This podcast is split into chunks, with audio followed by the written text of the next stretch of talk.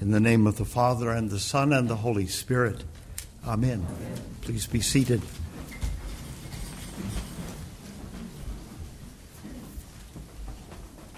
One of the wonderful things about having young children around is being able to marvel at how quickly they grow.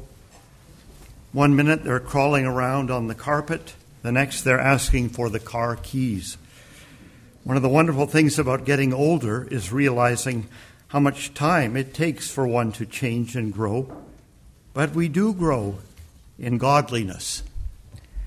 Now, one of the ways I am becoming more and more godly, more and more like God, is in these two habits I am beginning to note, especially as people bring, bring these habits to my attention. I am beginning to develop a tendency to repeat myself and a tendency to like the sound of my own voice. That's good news because God, may I say, likes to repeat himself to say the same things over and over, and he certainly likes the sound of his own voice. God also especially likes to hear the things he said to us over and over, especially when they are said back to him over and over. This is the whole basis of prayer. As we learn as to pray as Jesus did by praying the Psalter, writing it on our hearts so that it may be given back to God in times of our need. I remember the refrain of Psalm 31. This is um, Coverdale. Uh, Into your hand, O Lord, I commend my spirit. Coming back in the plain chant version, uh, these are Jesus' words on the cross also, as I was set on the operating table in the cardio unit of CDH. I was inwardly at peace as those words came into my mind, even as those around me were working with their own calm intensity trying to beat the clock. They didn't quite, but if you're going to die, where better to be than on the operating table in the cardio unit of CDH? These words come back when they are written on our hearts in times of need. This is the covenant that I will make with them after those days, declares the Lord. I will put my laws on their hearts and write them on their minds. And then he adds, I will remember their sins and their lawless deeds no more. The writer of the letter to the Hebrews joins the prophet Daniel and our Lord himself as he stares into troubled times. Jesus says, And when they bring you to trial and deliver you over, do not be anxious beforehand what you are to say, but say whatever is given you in that hour. For it's not you who speak, but the Holy Spirit.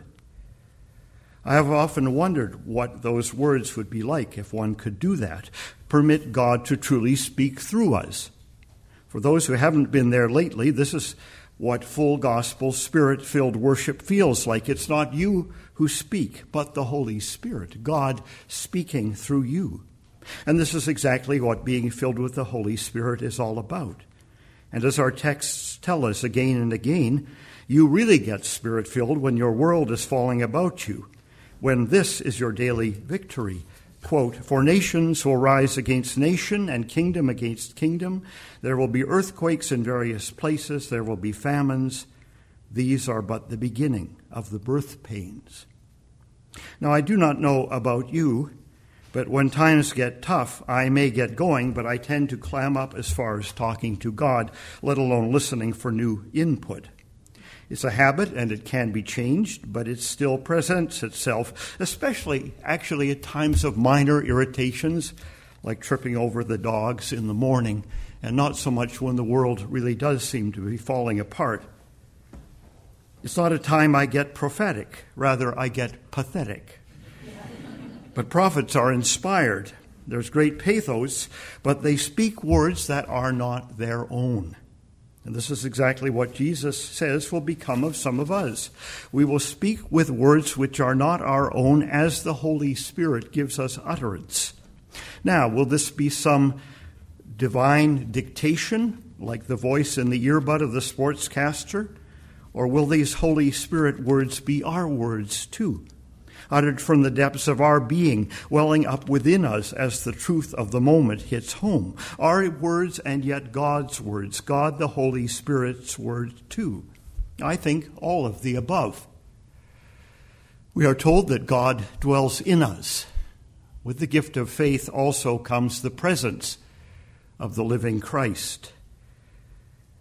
And it is Christ present in us to will and to do all that he wills to do, who is the source of our continuing life. In truth, however, if we want to know what Jesus is talking about when he speaks to his disciples, we don't have to wait so long as for some crisis to come our way, even a crisis like the disciples face, which I suspect is not that far in the future. We can turn to the Acts of the Apostles, and we will see God's people filled with the Holy Spirit immediately jump headlong into the hot water. What do they do, these disciples, when the world rises up against them? They preach. And what do their words sound like? Look at St. Peter in Acts 3 or St. Stephen, the first martyr, in Acts 7, and you will see surprise that the words that God gives them are words that God has already given them somewhere along the way. When up against an unruly mob, the apostles tell a story. Always the same story, God's story, the grand narrative, as N.T. Wright calls it, the story of salvation, starting with Genesis and reaching over to Revelation. They know the story, they have learned it at synagogue at their parents' feet. That story, like the Psalter, is written on their hearts. It has been committed to memory through hours and hours of patient instruction. Why do I need to know this? Even they must have asked. For a time such as this comes the answer. God likes to hear his own words, and yes, God repeats himself. When we will say the creed shortly, it will be the perfect template of what the apostles called preaching. The Creed is our best sermon on the apostolic model. They put in a little more of the Old Testament, but again, we have Dr. Wright to help us with that. Put into memory, committed, written on the heart, these words, God's words, can be recalled in the time of need. But if they're not there, it's a much more difficult task to find them. Right now, under our feet, our children are being led through the story of salvation. They are taking on and taking in those narratives which never make it up here, but which are threaded together to make that big story, which is our story too. We live in troubled times. We have leaned too much, we Midwestern suburban evangelicals, on institutions to structure our faith and provide us with safe havens in which we may pursue our private devotions, our quiet time how quiet it has been to the world around us is something we are now discovering. Christianity has been our leisure activity.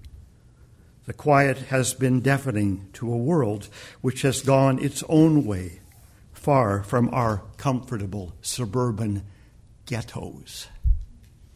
That world is no more.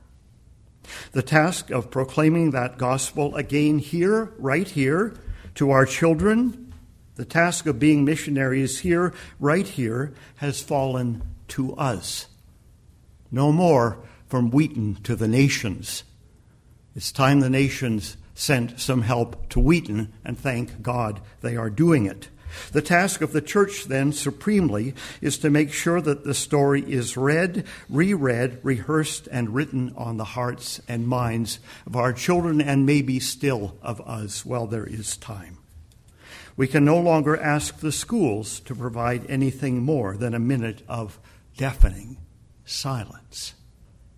We stand where the apostles stood in a world becoming more and more hostile. No, a world more and more irritated by a gospel which that world perceives not as threatening, not even as convicting, but simply as irrelevant. That's the world we face. That is the world the apostles faced. How fast these things can creep up on us. So I appeal to you to continue to give us your time, your treasure, and above all, your talents in greater and greater measure. We are called to be full time workers more and more, carrying our message out into the world where we work and play. In return, I commit our community to the work of equipping and empowering you for that task. I've said this before over the years, always thinking I had a little more time for that task. But people aren't going to ask me anymore my opinion on matters of faith. The plastic collar I wear is no longer seen as a sign of authority or even as threatening, but simply irrelevant. We heal the world's hurts so that the world may hear the word which alone can heal, which alone can bring the message of a God who became king, a God who died so that we may be freed from death, the living death which drags all life down to the level of survival, the survival of the fittest, the creed of the world out there. Please pray that we may use the time we have, for the matter is urgent. But pray as well that we will work with focus in the peace that comes from knowing, come what may, Jesus Christ is risen from the dead. Hallelujah.